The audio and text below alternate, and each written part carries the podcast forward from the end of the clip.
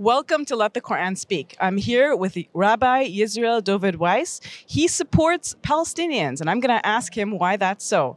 Rabbi, welcome to Let the Quran Speak. Thank you, um, and it's an honor, a privilege to be on your program. No, it's wonderful to talk to you. So tell me, Rabbi, why do you oppose the state of Israel, first of all, and why do you support Palestinians? Okay, uh, first I pray to the Almighty that He bestow upon me His truth, His wisdom, that I may be worthy of conveying His message and so sanctify His name. Uh, I, it's, it's not my personal opinion. What I'm representing, with God's help, is the opinion of uh, the very religious Jews around the world, mm-hmm. including in Al Quds in, in Jerusalem, including, um, well, throughout Europe and throughout the world, basically. Uh, we as a Jewish people have made a covenant with God 3,000 years ago on Mount Sinai. Moshe Rabbeinu, Moses went up and took the Torah from God, and made, we made a covenant to uphold the Torah. That is what Judaism is all about mm-hmm. to uphold this covenant, to be close to the Almighty, to be subservient to the Almighty. Uh, this movement, the concept of creating a state uh, sovereignty and what they want to call a Jewish sovereignty, that concept, that was, is a movement that started around 150 years ago. It is a transformation from subservience to God into nationalism. Hmm. Have a piece of land, uh, to be a nation amongst nations, to be comparable to all the great countries. Now, that in and of itself, even if it would have not affected the Palestinian people, the inhabitants, the indigenous people, in other words, if the land would have been uninhabited, it would still be forbidden for the Jewish people to have this concept of sovereignty, of a, a nationalism, hmm. uh, because we have a long history. We made the covenant with God 3,000 years ago to uphold the Torah, and we were then commanded to go into the Holy Land and, and build a temple, which King Solomon built a temple. But we were uh, warned by the Almighty and instructed by the Almighty that we have to be on a very high level of spirituality. If not, then we will be driven from the land. And that came around 2,000 years ago. Uh, the Romans and the, and the Greeks, they, they, they came, they invaded the Holy Land, and the Jews were driven from the land as a nation. Once that happened, we were put under a decree of exile. And so for 2,000 years, we're under a decree of exile by the Almighty, meaning that we are told by the Almighty that it, it is His will that we should not be the sovereign nation. It, we should be loyal citizens in every country we're residing. And we should not attempt to return en masse as a large group of people or try to recreate even one small one inch, one centimeter of, of a Jewish sovereignty. Because it is like medicine from God to break our haughtiness. That's what we believe. Mm-hmm. So there is actually three, we were put under three oaths, and that King Solomon, who built the temple, had wrote a book of prophecies called Shir Hashirim, Song of Songs, and he speaks about these three oaths that God put us under. One is that we should not return en masse to the Holy Land once we were dispersed amongst the nations. Secondly, we are not to rebel against any nation. We have to be loyal citizens in every country we reside. A Canadian citizen has to pray for the well being of the country, even if you're not happy, or let's say uh, throughout our history, Jews were many times forbidden to buy land and they were taxed to a, a yeah. much higher degree. Still, in all, we have to be loyal citizens and not rebel against that country. Thirdly, we are not to make any attempt to end exile. Why? Because it's because of our sins we are out, spread out. God is compassionate. And the Almighty, when the time will come, which every Jew yearns for, that the time will eventually come, with the Almighty will make a metaphysical change in the world and all humanity will recognize one God, then God will return us and God Himself will build, rebuild the temple without any human intervention. Uh, there will be a spirit, uh, like a miraculous spirit in the world that will stop being atheists and so forth. Everybody will believe in God. It says, all the nations will hold hands and Mm-hmm. join to serve God. That will happen. Then we will return and we will become close to God again in His heart. That is How, what- how how does that come about? Like, how would you know we- that, we're well, in that, state? We will know that because, like I said, there will be a spirit of holiness, of godliness. There will be a spirit of people returning the Messiah. See, obviously, the Jewish and Muslim people have a distinctly different concept of what the Messiah is, Mashiach. But we believe, but that's uh, that's uh, uh, really uh, neither here nor there because because what will happen, it will happen. And we were never deemed a threat for the Muslim people because of the difference of our approach, because we are clearly, as I've mentioned, we are forbidden to make any attempts to return. We just believe and we pray to God constantly that He should bring about this end day. Uh, uh, and when all humanity will serve him. So we yearn to return. We yearn with all our hearts. We say it in our, every day in our prayers that we want, but we are, but we haven't. For two thousand years, we uh, patiently wait and we serve God, upholding the Torah, the covenant, in every land where we are, being loyal citizens and so forth. Zionism was created by mostly non-religious Jews. It was a nationalist movement of people who, uh, uh, who uh, estranged themselves from God, from the Torah. They were non-religious. I always like to carry around a picture of uh, the, the first, this was the Declaration of Independence, the first Prime Minister, David Ben-Gurion. And they're making a so-called Jewish state, 1948. Yes. And so it's Jewish. Supposedly they're doing us, they're returning to God. They're saying it's the end of exile, and not one of them is covering their heads. You know, so you see what the, the uh, falseness of it. But still, in all, the Zionists they they they put on a facade, and they uh, of Judaism. They uh, incorporated religion in order that the world should say, oh, it's a religious thing. We have to support them. The evangelistic Christians and the millions and millions support them. Uh, Jews who don't know the Torah well, unfortunately, the more non-religious, and uh, they say, oh, and they have this emotional uh, uh, playing, you know, that oh, it's returning 2,000 years, we're in exile. That's the difference between Judaism and Zionism. Now, so in other words, in short, and very concisely, Judaism is subservience to God, Zionism is nationalism, and it's expressly forbidden for us. So around the world, ar- no matter what community, if you go to Argentina, you go to uh, England, uh, Stamford Hills in London, New York, where we're from, the, the, the very religious community, and in Jerusalem, um, the very religious community is in total opposition to the creation of the state.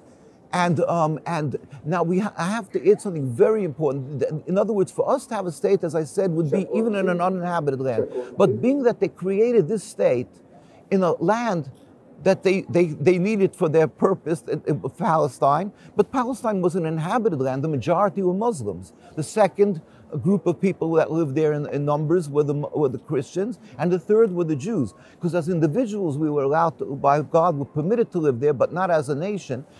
So, the, in order for them to create their state, they had to uh, expel, at least on the best, the, the, the, the Palestinian people. That is, uh, it's against, it flies in the face of what our Torah is about. Because in the Torah it says, "Thou shalt not kill, thou shalt not steal." We we have to be um, mahu rachum, afatate rachum. Just as God is compassionate, we have to be compassionate. I mean, and certainly not to steal or kill and, and, and expel people. How dare they? And uh, and on top of that, we have to remember that in this 2,000 years of exile that we've suffered so much because we are Jews. Uh, the Jews were burnt at the stake. They were tried. They were tried. They tried to forcefully convert Jews in the, in the, by the Crusades, by the Inquisition. And where did the, then when they were expelled from Spain, from Italy, from where did the Jews go? The Muslim lands took in the Jews. They embraced us in every Muslim land. Uh, Iran, um, uh, wherever you like, Palestine, was under the Ottoman um, Empire. They took us in and we flourished in their lands. There was no human rights groups to protect us, yet we flourished. It wasn't necessary human rights. So now the, for the Zionists to come along and accuse the Muslims of an ingrained hate to Jews or the Palestinian people, an ingrained hate. How dare they? How repugnant? How uh, uh, in, in, in where we have to show the Torah requires us to show gratitude for people and to go and turn that on its head and say these people wronged us. There's all of this is the most uh, criminal part of this. What we the Arab and Muslim and the Palestinian people would call the Nakba. We have a picture here. Even you can see how we used to live together and we babysat each other's children. We lived in total peace. This con- so the, the, the, that is why the very religious around the world we stand in total support. We hurt, we cry with the Palestinians. We are humiliated because the Zionists took our religion and they're using it as a tool to occupy, to intimidate, to silence other people, because if you speak up against them, you're called anti Semitic. So we, we, we, we, the religious communities uh, stand in opposition. Mm-hmm.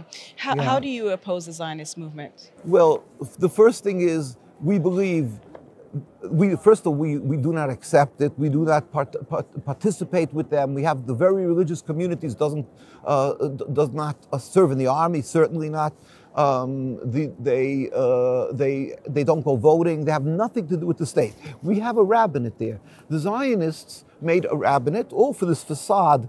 They masquerade in Jews, so they made a rabbinate with a chief rabbi.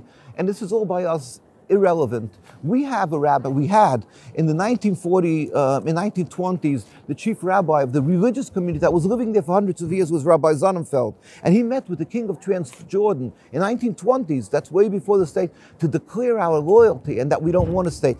He, he passed on in 1947, 1948, the chief rabbi was Rabbi Dushinsky.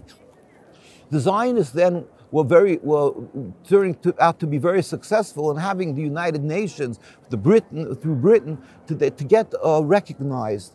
So Rabbi, Zon, Rabbi Sonnenfeld, uh, Rabbi Dushinsky, blessed memory, this is the records of the United Nations. In 1947, a declaration before the United Nations, he said, We furthermore wish to express our definite opposition to a Jewish state in any part of Palestine. This is the very religious, representing the religious Jewish community, says we don't want a Jewish state. And these people are imposters, the one are doing it.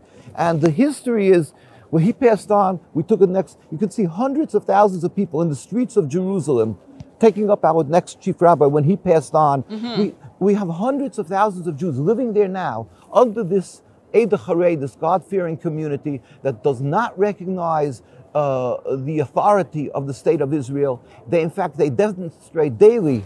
When they demonstrate and they see children get, uh, we never carry arms. We're not militant. They get beaten. Mm-hmm. Uh, uh mm-hmm. Old men get assassinated. Rabbis. This is it's unbelievable. You can go to our site, NKUSA, and see, and, and, the world is silent. They don't even talk about the fact that Jews daily are demonstrating against the occupation. Mm-hmm. And, the, and, and it's, it's just it's it's it's, it's it screams to the to the skies what what is happening, the injustice to the Palestinian people and to the Jewish people who are living there who refuses to accept this authority. Mm-hmm, mm-hmm. So, Rabbi, do you do you ally yourself with other Jews who are not Orthodox who oppose the state of Israel? Oh, that is a very good question. We, um, being that there was the reform movement like 250 years ago, and our rabbis at that time issued a fatwa basically. okay. Yeah. Um, um, 200 of the leading rabbis of Europe when they said this is a, heresy, it's a rebellion against God. You can't reform God's Torah. They don't eat kosher, they don't keep the Ten Commandments, they don't keep the Shabbos, the Sabbath. So they said we're not to be affiliated with them. So we, we work with the Muslim people, we work with the Palestinian people, and they'll come to the same demonstrations, but we won't have joint activities directly. But if they're there, we, you know, we just, but uh, they do, a lot of them, you know, a lot of people who are Jewish, who are non-religious, they have, uh, they feel it's human rights or because cause even other Jewish reasons that they'll stand up in opposition. There's many, really, tens and tens of thousands or more who are opposing the occupation. But we are coming from the core issue that the Zionists are claiming the legitimacy. We are telling them, telling the world that they're conning the world. It's un- unacceptable. So we're coming from the religious state. Mm-hmm. And uh, here, this is a picture of a girl behind bars. Uh, every boy and girl who turns 17 becomes a criminal from the religious community because they refuse to serve in the army, in the IDF, which is mandatory military service. Mm-hmm, mm-hmm. Uh, so these are all very, very critical issues. We, we, why is it so critical for people to understand? Because people, they're very wily, they're very efficient in what they do, the Zionists, and they, they, li- they like to refer to themselves as a Jewish state. They insist they're re- to be referred as a Jewish state. Why? Because then they know that if anybody wants to oppose what they're doing, criminal to the Palestinian people, they're taking their homes, they're stealing, they're killing, they're doing so many uh, terrible crimes. But if you say a word, oh, you're speaking against a godly religion, so and you're attacked as being anti-Semitic, and now they just made here they're making a new law. They're trying to pass the I um, uh, IHRA. I think, Mm-hmm. and, and, and, and that's going to say that if you speak up against Zionism or the state of Israel, it's anti-Semitic. What could be more ludicrous and what, what could be more uh, unacceptable than such a concept when the very religious communities are being oppressed and insisting we are Jews. My grandparents were killed in Auschwitz. I come. Most of our communities are immigrants from uh, from from Europe. We died because we were Jews because we insisted on remaining this religion, our covenant to God. And we did not accept that because we suffered, that therefore we're going to turn around and occupy another people. That's a, we, we, we suffered, and now we should go sin against God that we gave our lives for by stealing and killing and doing against God's will. And so we are, we're against Zionism, and we are being oppressed. The ones of the Jewish people who didn't, who found a home in Palestine and were living there, these immigrants, and they were living there, trying to catch the breath from so much suffering. All of a sudden, they were they, they enjoyed being under the authority of the Ottoman Empire, and all of a sudden they're thrown under the Zionist control and told that if you stand up and oppose this rebellion against God, you, you are thrown into prison, you are a criminal. How does the world take the authority to, to dictate in our religion what it's instead of respecting our scholars our which you have here in canada if you have in the united states we have our community um, let's say in new york it's the largest concentration of religious jews where, where i yes. lived in right across from manhattan williamsburg brooklyn miles and miles and there's not one single israeli flag our the chief rabbi of palestine rabbi teitelbaum moved there and, um, and uh, these distinguished communities thriving uh, illustrious communities with great scholars and, uh, and pious people and, um, and businessmen, and they all insist that we are a religion to serve God, and God forbid that we should accept uh, the occupation. Mm-hmm. And now, if somebody we decide to speak up against this rebellion against God in the name of my religion, and, and call out to the world that they're imposters, they're using my religion, that we should be, and, and people who are standing together with us should be accused of being anti Semitic, that is unjust. It's unacceptable, and we decry that. And that's what we do with the, for the power. We try with God's help. Mm-hmm. We, we pray to God that He should bring a speedy and peaceful dismantling of the state. At the same time, we go to the United Nations, we go with Palestinian people to cry their, their, their hurt to speak, go to the demonstrations, to try to educate. We go to universities, to colleges, to uh, uh, con- conferences, and to tell uh, to the politicians, we to to, uh, to have them change their approach, and not to support the oppression of the Palestinian people. Rabbi, thank you for sharing with us today. We really appreciate it. I learned so much, and uh, I'm honored that you came and joined us today. I'd love to do again whenever we can expand on all the different issues and our history of how we live together yes. in, in, harmony and uh, in, in, so in such a beautiful uh, to serve God and it, distinctly, you know, we have different uh, religions, but it was never an impediment. You're right, yeah. Mm-hmm. And there's so much to talk about, so much there of is, the yes. facts. So one day we'll continue with God's help. Inshallah. You say Thank inshallah you. too, right? We so in in in, in, in Mirz Hashem or Be'ezah Hashem with God's help. Mm-hmm. But I say inshallah. yes, yes. All right. Thank you so much for joining us. I appreciate it. Assalamu alaikum. We have some exciting news to share with you. As you know, Let the Quran Speak has been on TV screens and social media for 22 years. We've been reaching people all around the world, spreading positivity and good, and helping people experience the beauty of Islam and the accomplishments of Muslims. We've been shooting in this very space for the past two decades. And now, with the help of Allah, we're about to get the keys to Muslim Media Hub. If you like what we're doing, you're gonna love Muslim Media Hub even more. Because it's the next step up. Think new TV shows, podcasts, social media content, and films. It will have new talent, more youth, and a lot more space and resources to do what we love spread the message of Allah. Our Muslim Media Hub costs $2.4 million. We must close on this building on October 16, and for that, we need to raise $300,000. How will we raise 300000 Easy, Safia. All we need is 300 people to give $1,000 each. If you can be one of the select 300, that's fantastic. Otherwise, please give whatever you can. Every dollar counts. It's our collective responsibility to share the message of Islam with our fellow human beings. Please help establish Muslim Media Hub so we can do this. It's a sadaqah jariyah, something that will continue to be of benefit to the Muslim community long after we are gone. Thank you, and may Allah bless you and your loved ones today and always. Assalamu alaikum.